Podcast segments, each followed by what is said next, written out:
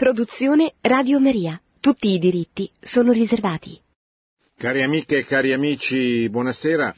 Dedicherò questo martedì alla presentazione di un discorso che il Santo Padre ha rivolto pochi giorni fa, venerdì scorso, nell'aula Paolo VI a Roma, ricevendo il cammino neocatecumenale e eh, inviando per conto del cammino ben 300 famiglie in eh, 54, 56 missione alle persone esterne, missio ad agentes, in 30 paesi dei cinque continenti. Come sapete questa è una delle caratteristiche di questo movimento nato nella Chiesa negli anni dopo il concilio, fondato da Chico Arguelio, un movimento che si preoccupa della catechesi, della formazione dei propri membri e poi della, dell'invio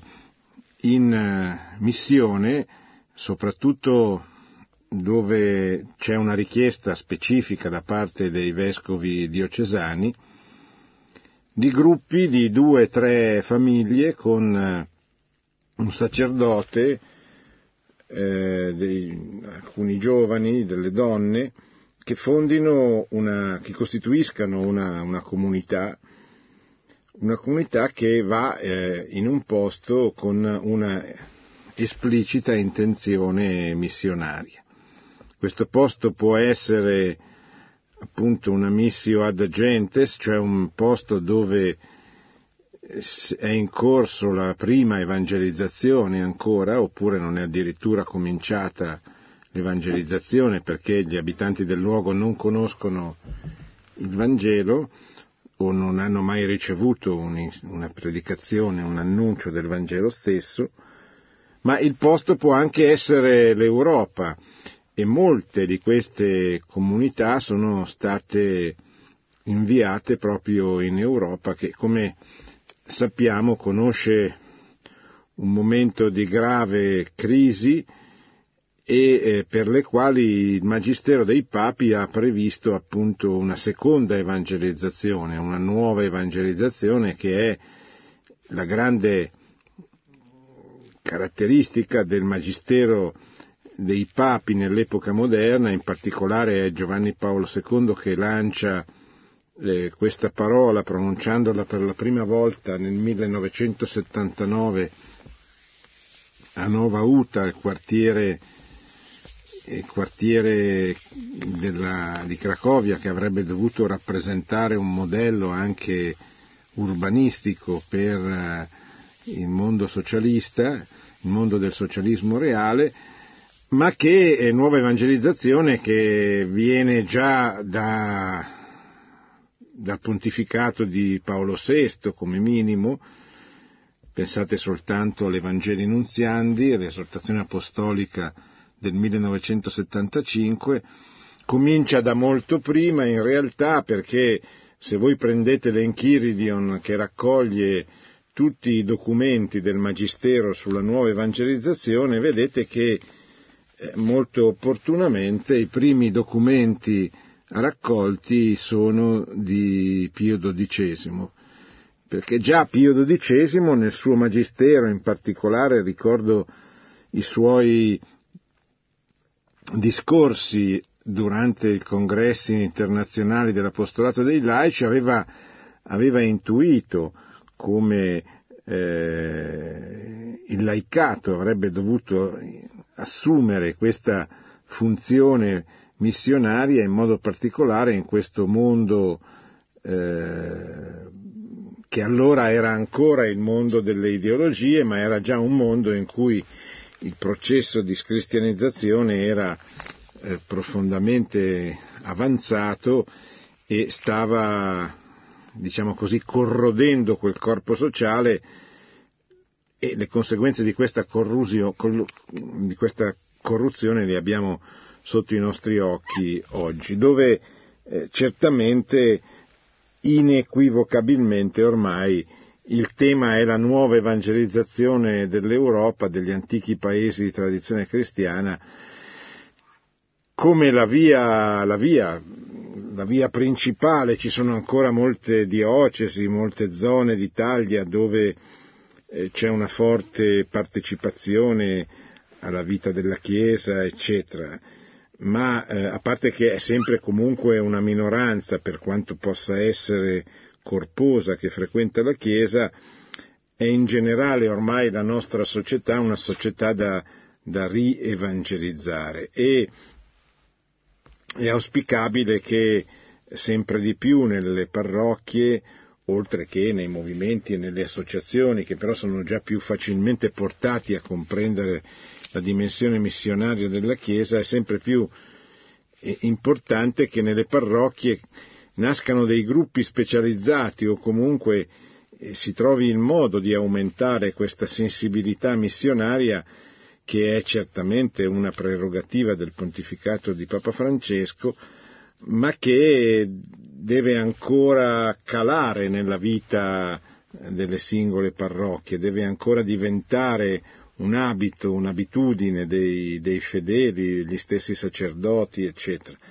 Eh, perché? Perché quando si prende possesso di una parrocchia bisogna cominciare a preoccuparsi non, non soltanto del 10 o il 20% dei parrocchiani che frequentano abitualmente la Chiesa, ma dell'80 o il 90 che non la frequenta. Cioè questa è la parrocchia missionaria, questa è la parrocchia che si fa carico della nuova evangelizzazione, che carico, che facendosi carico della nuova evangelizzazione si preoccupa non solo di educare di dare i sacramenti a chi li chiede, ma di andare a cercare chi in chiesa non ci mette piede. Questa è l'evangelizzazione. Cioè come faccio ad annunciare il Vangelo di Cristo a chi non viene in chiesa? Come faccio a raggiungerlo? Come faccio a parlarci? Ecco, questo a mio avviso dovrebbe essere uno dei temi principali della, della pastorale delle parrocchie, dei movimenti, delle associazioni. E certamente questa è una delle preoccupazioni che più eh, contraddistinguono il cammino neocatecumenale. Una preoccupazione che poi diventa concreta, cioè non, non rimane un, un, un'idea, non rimane una preoccupazione e basta, ma diventa concretezza con questo invio in missione, che può appunto, come dicevo prima, rivolgersi ad ambienti diversi, a mondi diversi, l'invio in missione di, di queste comunità che sono sostanzialmente fondate sulle famiglie, ma non sono soltanto famiglie, cioè, come vi dicevo, sacerdoti, bambini, delle donne che possono così assomigliare alle zie di una volta, che svolgevano una, una funzione importantissima nell'aiutare le madri a, ad allevare, a, a, a, educare, a svezzare i, i, numerosi figli che una volta erano tanti, ma mi pare che anche nelle famiglie del cammino siano un numero sempre consistente. Allora vediamo cosa dice il Papa. Il Papa dà loro tre, tre indicazioni, tre parole, dice che il Vangelo vi ha appena consegnato l'unità, la gloria e il mondo. Cominciamo dall'unità. Gesù prega il Padre perché i suoi siano perfetti nell'unità. Vuole che siano fra loro una cosa sola, come lui e il Padre. È la sua ultima richiesta prima dell'inizio della passione, la più accorata, che ci sia comunione nella Chiesa. No? Eh, giovedì santo celebreremo in questi, fra due giorni, nella famosa messa, nella celebre messa dove viene istituita l'Eucaristia, dove annuncia la sua passione, Cristo chiede al Padre di tenere uniti i suoi apostoli, cioè di tenere unita la Chiesa che sta fondando, che siano una cosa sola, come io e te rivolto al Padre sono una cosa sola. La comunione è essenziale, dice il Papa. Il nemico di Dio e dell'uomo, il diavolo, non può nulla contro il Vangelo, contro l'umile forza della preghiera e dei sacramenti, ma può fare molto male alla Chiesa tentando la nostra umanità. Provoca la presunzione, il giudizio sugli altri, le chiusure, le divisioni. Lui stesso è il divisore, lui il diavolo, e comincia spesso con il farci perdere, con il farci credere, scusate, che siamo buoni, magari migliori degli altri. Così ha il terreno pronto per seminare zizzania. È la tentazione di tutte le comunità e si può insinuare anche nei carismi più belli della Chiesa. Qui c'è un grande appello del Papa alla comunione. Cosa vuol dire la comunione? Eh, vuol dire stare insieme, essere un solo corpo. Per poter vivere la comunione bisogna avere determinate caratteristiche, sforzarsi almeno di assumerle. La prima è l'umiltà. L'umile è colui, come dice Ignazio negli esercizi spirituali, che cerca di riconoscere nell'altro un suo, un, un, un qualcuno migliore di sé. Cerca di, di convincersi di essere contornato da persone migliori di lui. Addirittura il servo di Dio, il cardinale segretario di Stato di San Pio X, Mary del Val, nelle famose litanie dell'umiltà che scrisse, dice verso la fine, dice che gli altri siano giudicati più santi di me, purché io possa esserlo in quanto è nelle mie possibilità. Chiede proprio a Dio questa grazia, cioè che gli altri, le persone che mi stanno incontro, intorno, possano diventare più sante, possano essere apprezzate di più nel bene che fanno. È una forma quasi estrema di, di umiltà, perché l'umiltà non è solo nelle cose, l'umiltà è anche proprio nelle, nelle cose del bene che è difficile da, da, da realizzare.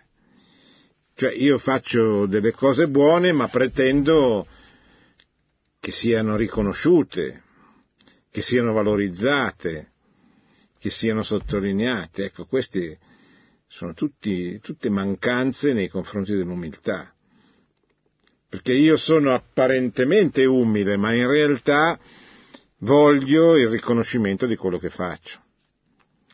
E questa cosa con l'umiltà c'entra poco. Ignazio negli esercizi ci insegna molto a prestare attenzione a questa cosa. Sono i tre gradi eh, di umiltà che insegna e che consistono in questo, cioè il desiderio di essere disprezzato, il desiderio di essere non riconosciuto anche per le cose buone eh, che faccio. È una forma estrema, se volete, di umiltà, ma alla quale bisogna arrivare per raggiungere poi l'obiettivo della santità. Voi avete ricevuto un grande carisma, continua il Papa, per il rinnovamento battesimale della vita. Infatti si entra nella Chiesa attraverso il battesimo. Ogni carisma è una grazia di Dio per accrescere la comunione. Ma il carisma può deteriorarsi quando ci si chiude o ci si vanta, quando ci si vuole distinguere dagli altri. Perciò bisogna custodirlo Cosa significa custodire un carisma? Seguendo la, vita, la, via maestra, dice il Papa, l'unità umile e obbediente. Qui è il santo, eh? il santo ha sempre, sempre, ha tante qualità, tante virtù, eccetera, ma queste non può non averle. L'umiltà e l'obbedienza. Un santo che non è umile non è un santo, un santo che non è obbediente non è un santo. Sarà un grande uomo, sarà un uomo intelligente, colto, capace, ma non è, non è orientato sulla via della santità e può diventare pericoloso. Il modello, eh, il modello è la Madonna, è Maria, aperta, umile, obbediente. È sempre necessario vigilare sul carisma, dice il Papa, purificando gli eventuali eccessi umani mediante la ricerca dell'unità con tutti e l'obbedienza alla Chiesa.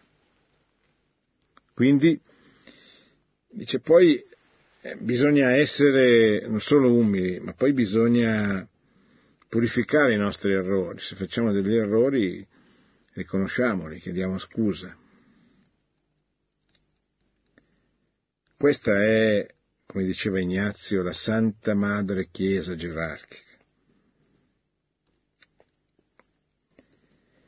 E questa è eh, la purificazione degli errori umani che ciascuno di noi può commettere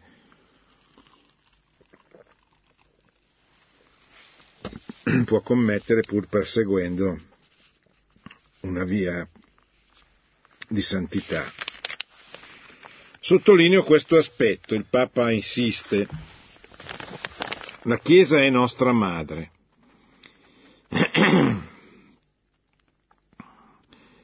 Ignazio negli esercizi la chiama Santa Madre Chiesa gerarchica.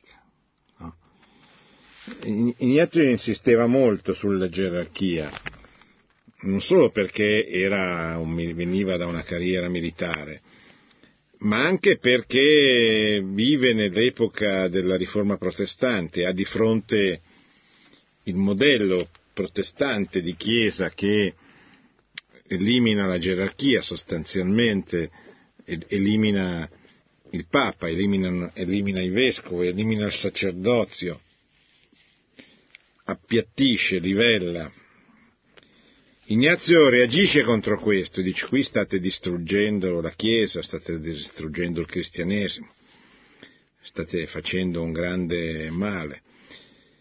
E purtroppo poi sappiamo che la cosa non si fermò e andò avanti, però,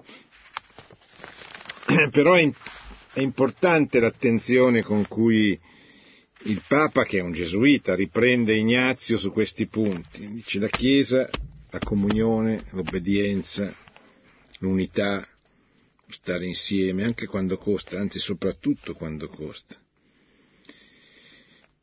Avete ricevuto un grande carisma, ma dovete vigilare su questo carisma e dovete sapere guardare alla Santa Madre Chiesa gerarchica. Sottolineo questo aspetto, la Chiesa è madre, nostra madre, come i figli portano impressa nel volto la somiglianza con la mamma, così tutti noi assomigliamo alla nostra madre, la Chiesa. Dopo il battesimo non viviamo più come individui isolati, ma siamo diventati uomini e donne di comunione, chiamati ad essere operatori di comunione nel mondo. Perché Gesù non solo ha fondato la Chiesa per noi, ma ha fondato noi come Chiesa. La Chiesa non è uno strumento per noi, noi siamo come la Chiesa. Da lei siamo rinati, da lei veniamo nutriti con il pane di vita, da lei riceviamo parole di vita, siamo perdonati e accompagnati a casa. Questa è la fecondità della Chiesa, che è madre. Non è un'organizzazione che cerca adepti o un gruppo che va avanti secondo, seguendo la logica delle sue idee, ma è una madre, una madre che trasmette la vita ricevuta da Gesù. Allora qui c'è un breve piccolo corso di ecclesiologia che Papa fa, dicendo due cose. La Chiesa è gerarchica, riprende Ignazio, cioè è fondata sull'autorità del Vescovo di Roma, successore di San Pietro. Il Papa ha con sé dei vescovi, che sono coloro che continuano la, la successione apostolica, la garantiscono. Questi, questi vescovi che ha intorno il Papa, che fanno parte delle congregazioni, delle diverse congregazioni vaticane, oppure che il Papa mette a capo delle diocesi, hanno una figura, sono una figura importantissima. Quindi bisogna trovare la comunione, il rispetto con queste persone e il modo migliore di farlo è, è, esercitare nei loro confronti l'umiltà, la disponibilità, l'attenzione, che fa sempre, badate, fa sempre riflettere, eh, anche se solo noi ci sforziamo di essere educati.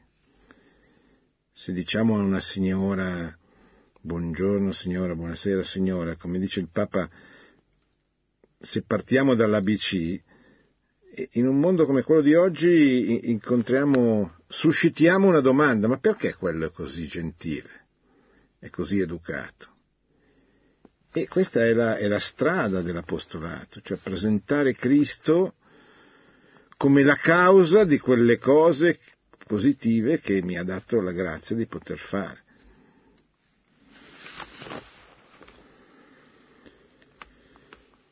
E così, dice il Papa, rispondendo all'unità nasce la Chiesa e si esprime e diventa feconda, pensate agli atti degli Apostoli, quando inizia la predicazione, 5.000, così, 5.000 persone si convertono, chiedono di essere battezzate, così di brutto, improvvisamente. Questa Chiesa comincia a operare nella storia, non cerca vantaggi, non cerca privilegi, è, è lì, è, è molto consapevole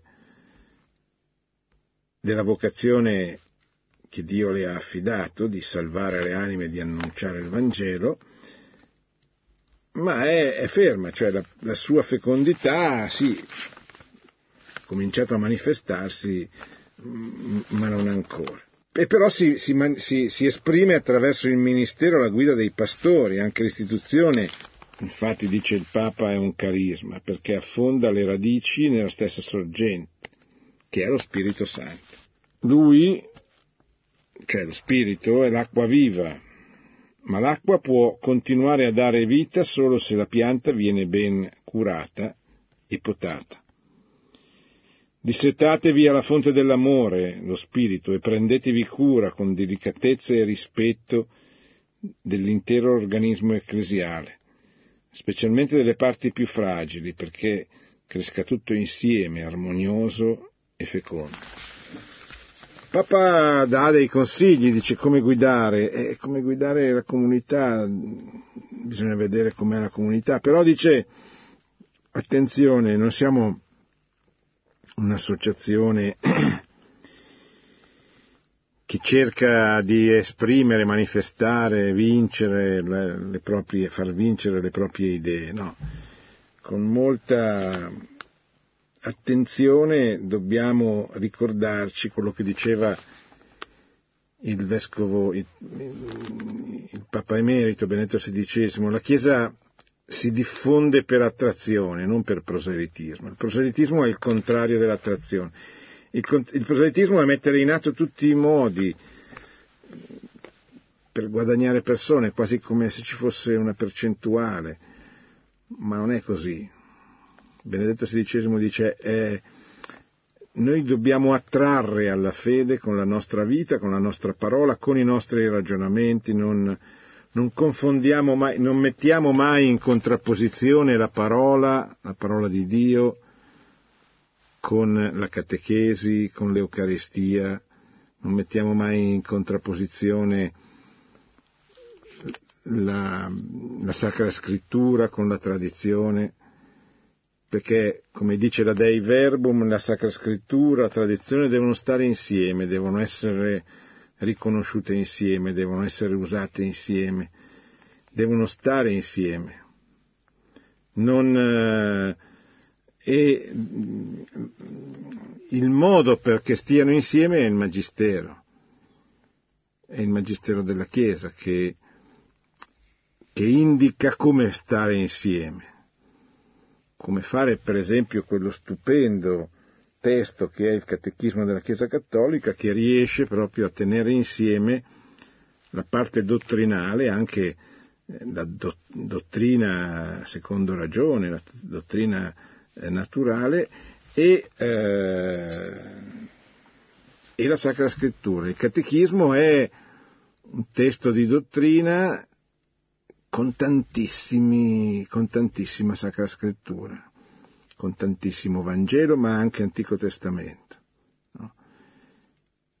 Il Catechismo ci, ci aiuta a capire il credo, la vita morale, la vita liturgica, la vita dei sacramenti, la vita di preghiera, ci aiuta a capire tutto questo, ma poi, poi abbiamo accanto a tutto questo la Sacra Scrittura, la parola di Dio, che dobbiamo imparare a leggere sottomettendo la, la Chiesa con la Chiesa, non come se noi fossimo gli unici possibili interpreti, ma con la lettura della Bibbia che ci dà la Chiesa, che ci dà il, il Magistero.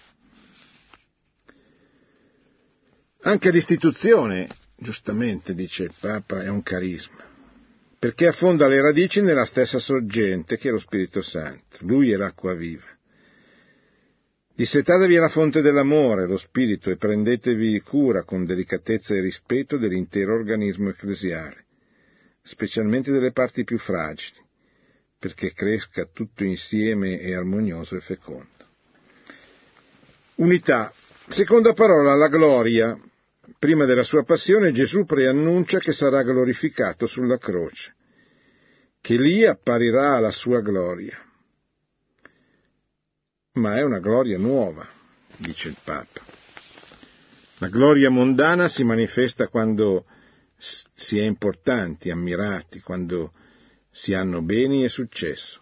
È la gloria del mondo, potremmo dire, ma è una gloria che passa presto, perché il mondo ti onora quando sei interessante, quando hai delle cose che suscitano invidia, che meritano cioè, che attirano l'attenzione, no, non necessariamente, come dire, non, non, non lecita, ecco. Però eh, questa è la gloria del mondo, il mondo che ti dice ah ma come sei elegante, come sei intelligente, come sei colto, come sei raffinato, è il mondo, è il mondo che ti lusinga anche in buona fede, per l'amor di Dio, e, e non si può neanche evitare che delle cose buone vengano dette a chi le, le incarna queste, queste, cose buone. Cioè non è sbagliato dire bravo a uno che ha fatto una cosa buona, eh, anzi lo aiuta, lo incoraggia, lo, lo, lo, lo sprona a, a ripetersi, però, però è la gloria del mondo Invece la gloria di Dio si rivela sulla croce, dice il Papa. È l'amore che lì risplende e si diffonde. È una gloria paradossale, senza fragore, senza guadagno, senza applausi. Ma solo questa gloria rende il Vangelo fecondo. Così anche la Madre Chiesa è feconda quando imita l'amore misericordioso di Dio che si propone e mai si impone.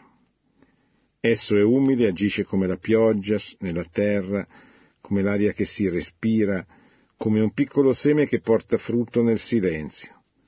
Chi annuncia l'amore non può che farlo con lo stesso, con lo stesso stile di amore. Ecco l'amore, l'amore è una parola ultra inflazionata, oggi si parla di amore per parlare delle peggior cose, però l'amore è un, l'amore al, al di là delle letture fuorvianti della confusione, l'amore è il fondamento del cristianesimo. Deus caritas est. Ma l'amore non è quel qualcosa di egoistico che mira a salvare, a fare quello che si vuole, quello che piace, quello che è conveniente, quello che è utile. E no, l'amore è, è, rendere gloria a Dio e volere il bene del prossimo, non volere sentirsi bene grazie all'incontro con il prossimo. Insomma, l'amore è una cosa difficile, possiamo chiederla a Ignazio, proprio a Sant'Ignazio, che chiude gli esercizi con questa bellissima preghiera che trovate, la, la contemplazione per ottenere l'amore. Chiedete, chiediamo a Dio di darci, di metterci dentro nel nostro cuore la voglia, il desiderio di comunicare l'amore che abbiamo ricevuto. Terza cosa, terza parola, il mondo. Cos'è il mondo per un cristiano? Beh, il mondo per un cristiano può essere tante cose. Può essere il mondo dominato dal maligno, che opera in, come vuole, che è il principe del mondo.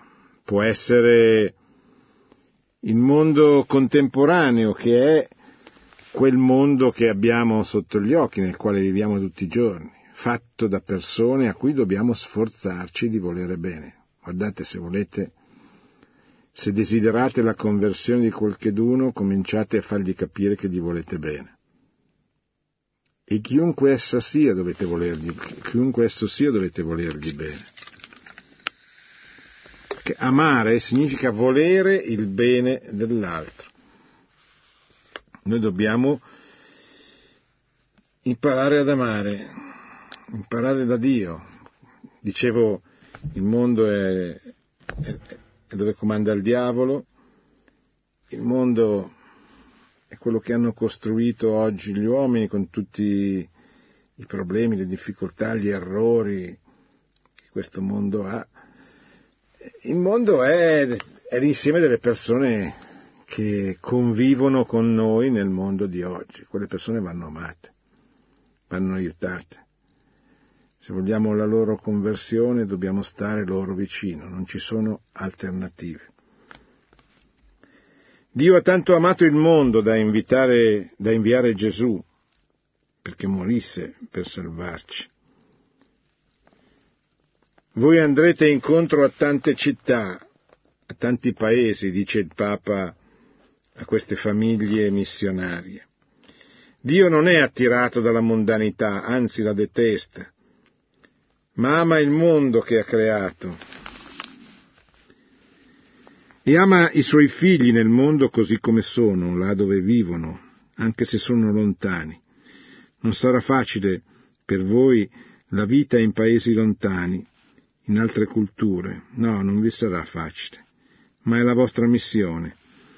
E questo lo fate per amore, per amore alla Madre Chiesa, all'unità di questa Madre feconda. Lo fate perché la Chiesa sia madre e feconda.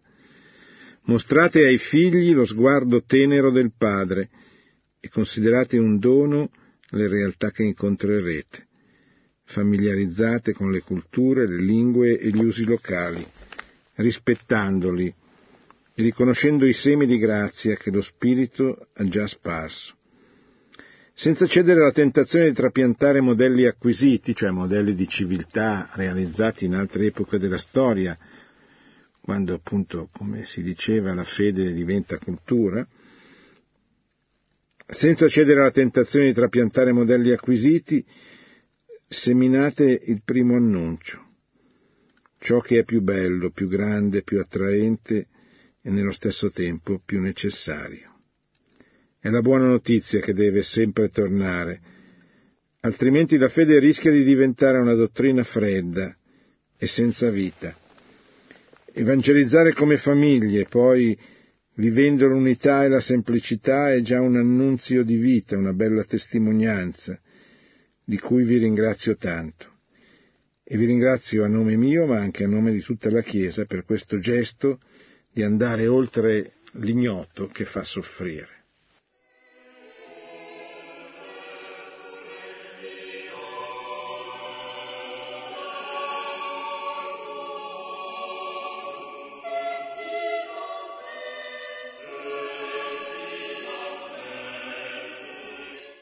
Pronto? Pronto? Prego. Eh, buonasera, buonasera, dottor Invernizzi, sono Marco da Roma.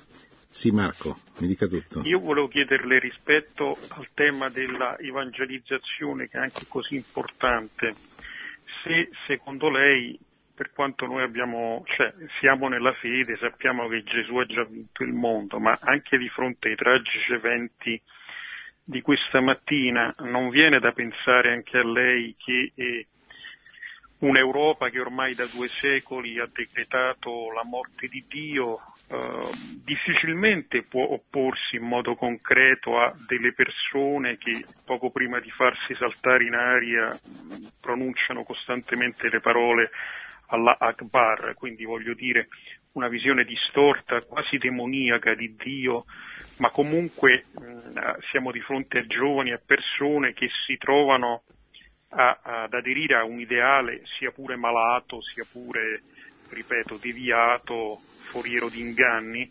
rispetto però a una a società che non ha grandi modelli da, da, proporre, quindi ecco da una parte il nichilismo del nulla, ma dall'altro il nichilismo della morte.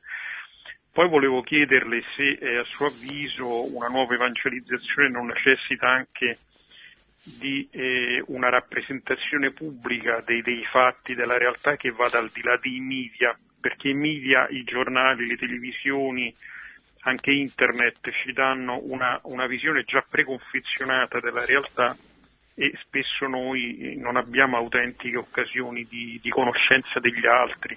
Ad esempio, quanti giovani che sperimentano la droga o il sesso compulsivo, le dipendenze, se fossero informati di quello che succede anche a loro coetanei in tutto il mondo, se fossero informati di quanto le risposte del mondo sono ingannatrici, non sarebbe questa una grande occasione per evangelizzare, perché a volte l'evangelizzazione si fa in positivo ma anche in negativo, osservando quanto l'ubriacatura di potere, di denaro, di sesso, di dominio che ci offre il mondo è in realtà solo foriera di, di inganno e di dolore. Grazie. Ma l'Europa può opporsi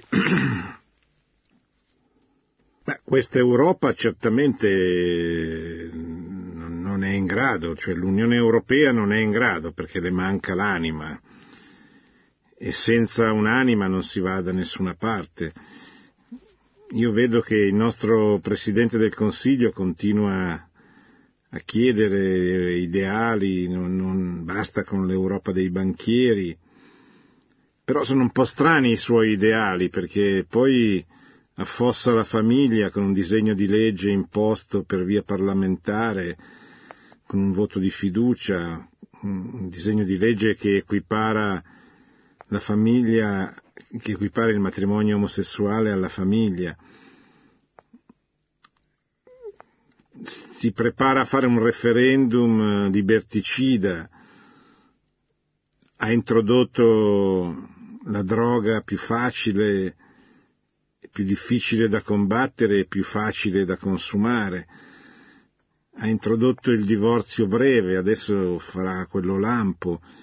Cioè è un po' strano questo presidente che, che parla di, di, valori ma non sa di che cosa sta parlando, perché i valori li contraddice con la sua azione, con, con la, la, sua pretesa di, di essere al di sopra della morale della legge naturale. Quindi questa Europa, l'Europa di chi ci governa in questo momento storico, non è in grado di badare neanche a se stessa perché le manca anche quel collante che permette di stare insieme. Vede che qualsiasi grave minaccia come quella dei, dei migranti che possono essere una risorsa soprattutto che devono essere accolti, soprattutto quelli che scappano per ragioni religiose, che cercano la libertà, però, però non ci facciamo sopra della demagogia, non è mai facile integrare, non è facile tenere insieme e spesso non abbiamo a che fare con poveri bambini ma con persone che non sono degli stinchi di santo, ecco. Quindi va tutto bene, facciamo quello che dobbiamo, però non, non, non sono d'accordo con lei, questa Europa non ha, cioè non c'ha il fisico proprio per, per evangelizzare o rievangelizzare. La nuova evangelizzazione necessita di una presenza pubblica, certamente, questa presenza pubblica c'è per praticare la nuova evangelizzazione. Eh, bisogna tenere insieme le varie anime, le varie, le varie componenti, però sicuramente esiste uno strumento che è il Comitato Difendiamo i nostri figli, che svolge non solo una funzione di difesa della famiglia e di quei principi, ma sta imparando a, a promuoverla, cioè a portarla in giro, a farla conoscere. Tenete presente che oggi la famiglia va fatta conoscere, cioè non si può più dare per scontato quello che era scontato quando noi eravamo bambini. La famiglia fondata sul matrimonio fra un uomo e una donna, eccetera tutti i bambini tornavano a casa e sapevano che cosa trovavano. Oggi i bambini tornano a casa e non sanno cosa trovano, non sanno chi trovano, non sanno se trovano e non sanno se trovano chi effettivamente hanno davanti. Quindi eh, la famiglia va aiutata, va sostenuta, va, però eh, perché senza la famiglia non, non, non riparte eh, la società e quindi non riparte neanche la nuova evangelizzazione. Pronto? Sono Aldo da Reggio Calabria, devo fare una domanda precisa. Eh, come può una coppia di sposi, anche anziane, quale sono io con mia moglie, 68 anni, eh, trovare il punto di coniugazione tra l'amore sponsale, l'amore fra la coppia è quello, l'amore di Dio che è un po' più generale, più allargato. Non è che magari andando in chiesa la domenica insieme, eh, sì questo è fondamentale, guarda, se non ci fosse quello, però penso che ci sia dell'altro, ecco, il punto di coniugazione, in modo che non diventi egoistico anche con l'età, sia per le coppie giovani ma anche per le coppie adulte, ecco, il punto di coniugazione che completi l'amore della coppia con l'amore di Dio che è sempre rivolto verso altri. Ma, ma è... è una qualcosa di diverso, ecco. Credo. Sì, la, la, il punto di, di, di, di unione è non dividere, cioè lei diventerà santo attraverso la comunione con sua moglie e sua moglie viceversa. E, e, e, lo tenga sempre presente che Dio è in mezzo a voi due. Dio è il garante della vostra unione, della vostra comunione. Quindi eh, non c'è separazione. Quando lei ama sua moglie, quando la serve, l'aiuta, quando la ama, insomma, in generale in tutti i sensi, lei fa la gloria di Dio.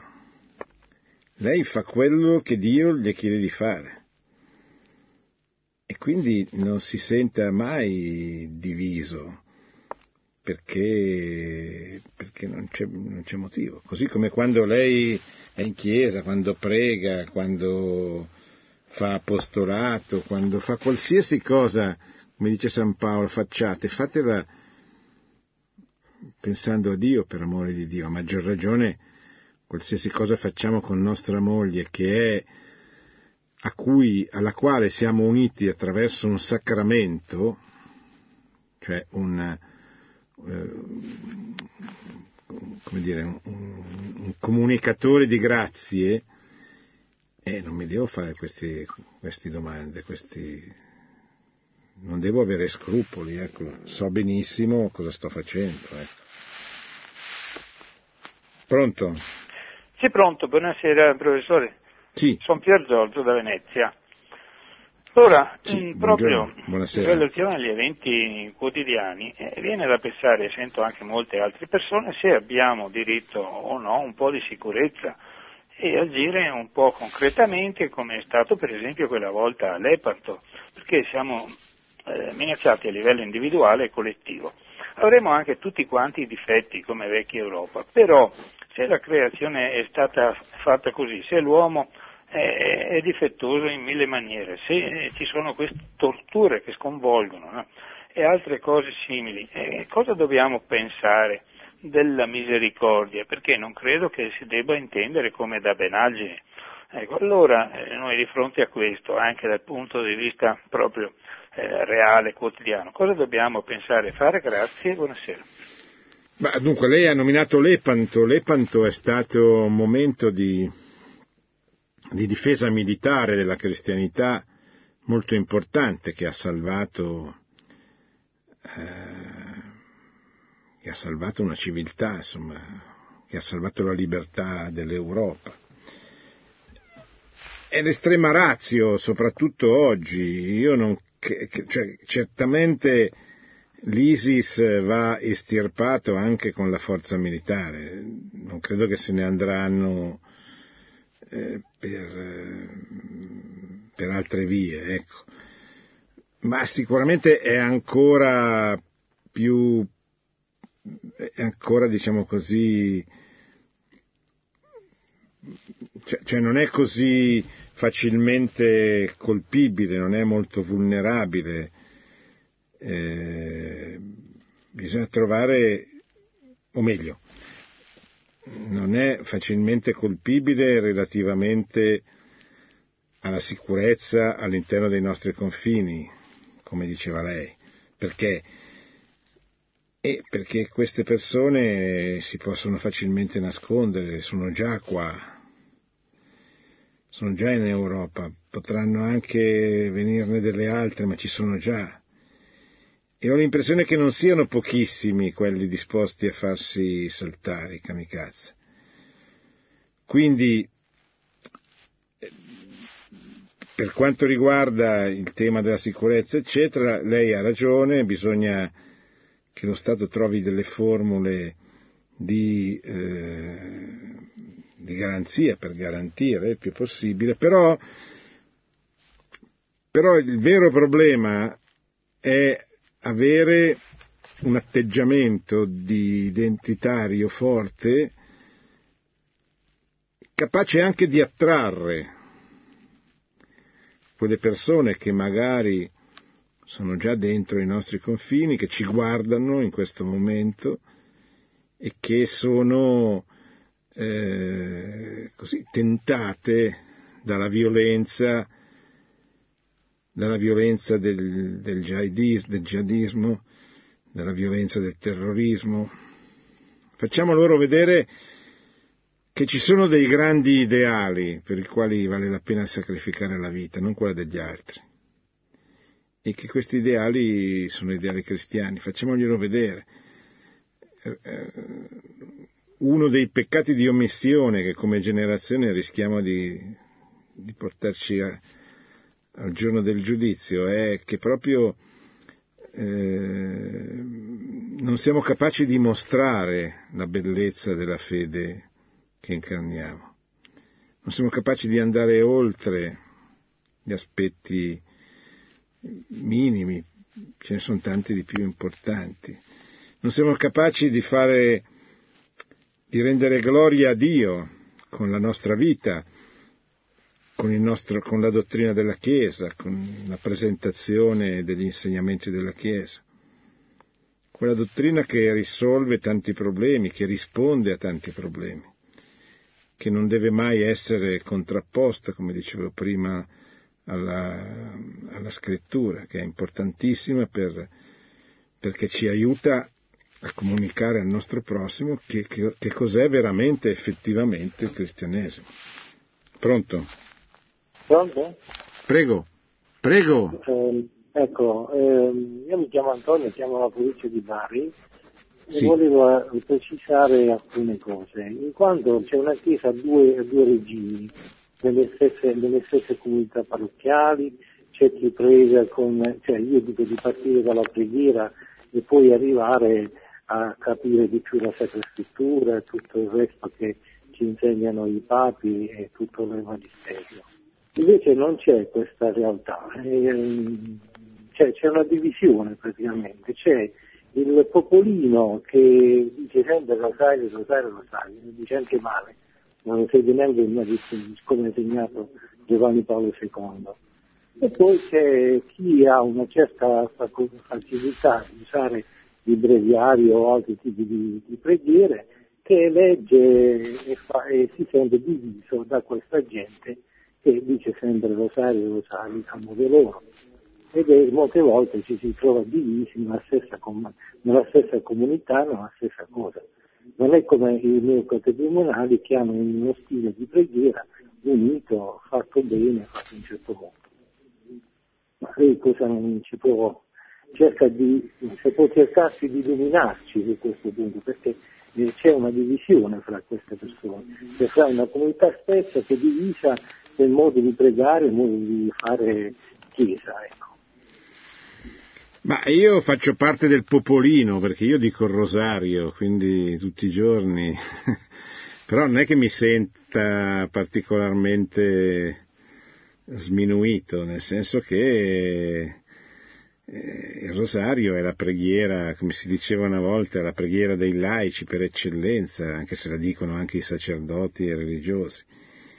E è una preghiera completa, una preghiera bellissima, raccomandata dalla Madonna nelle varie apparizioni, raccomandata dalla Chiesa, dal Magistero. Quindi io continuerò a dire il rosario, poi certo dico anche le lodi, i vesperi, eccetera, ma eh, però non, non, vedo queste forme di contrapposizione, cioè la Chiesa è il luogo della libertà dei figli di Dio, ognuno prega purché il modo di pregare sia legittimamente sia eh, legittimato dalla Chiesa, cioè sia eh, riconosciuto, coerente, sia, insomma, sia, sia una vera preghiera, eh, ognuno ha il suo modo, cioè i neocatecumenali pregano in un modo, eh, il rinnovamento dello spirito prega in un altro, le comunità monastiche pregano in un modo, eh, i laici pregano in un altro. Non è che con questo ci si senta divisi, si fanno cose diverse come i coniugi fanno cose diverse dai presbiteri, i presbiteri fanno cose diverse dai monaci è, bella tutta questa ricchezza che si trova nella Chiesa, non, non farei contrapposizioni. Ecco. Pronto? Pronto, buonasera dottor Invernizzi. Buonasera. La saluto molto cordialmente, auguro a lei e alle persone che le sono care, la sua famiglia in particolare, una buona Pasqua di Resurrezione e estendo questo augurio anche a tutta Radio Maria. Grazie. Mi rendo conto che il suo ruolo non è per nulla facile, anche se molto interessante. Sono stato colpito dalla risposta che lei ha dato al radioascoltatore quando invitava il cristiano che entra in relazione con un credente musulmano ad offrire l'esempio della sua vita cristiana. La cosa in teoria è perfetta, poi dal punto di vista cristiano è oltremodo perfetta, però faccio una considerazione. Eh, conosco tantissimi sacerdoti, e, e, frati e suore cristiani che sono stati trucidati dall'Islam. Eh, e quindi cosa vuole? Rimango un po' perplesso anche se mi rendo conto che il martirio è, è, è, quasi una conseguenza della nostra fede bellissima. Tant'è vero che la Chiesa Cattolica molto opportunamente il giorno dopo eh, che celebra la nascita stupenda di quel bambino che è il nostro Gesù, celebra un martirio che riguarda sia la morte di Gesù sia la morte per martirio di uno che crede in lui. Eh, mi permette di dire questo, ehm, voglio dire, rimango un po' basito perché mi pare che noi possiamo essere buoni ma non stupidi, etici ma non stupidi. Non voglio dire che il cristiano è stupido, però ci troviamo di fronte a una violenza che molto spesso è inaudita. Quindi eh, lei mi ha creato un problema di angoscia perché ancora una volta io la soluzione a questo problema che io non ho assolutamente la forza di affrontare in questi termini, cioè in termini cristiani, la trovo, grazie a Dio, grazie a Gesù, proprio nelle parole stesse di Gesù quando dice piccolo gregge non temere perché a te, a te piccolo gregge il Padre dà le chiavi ecco, del Ecco, ma lei che cosa proporrebbe in alternativa?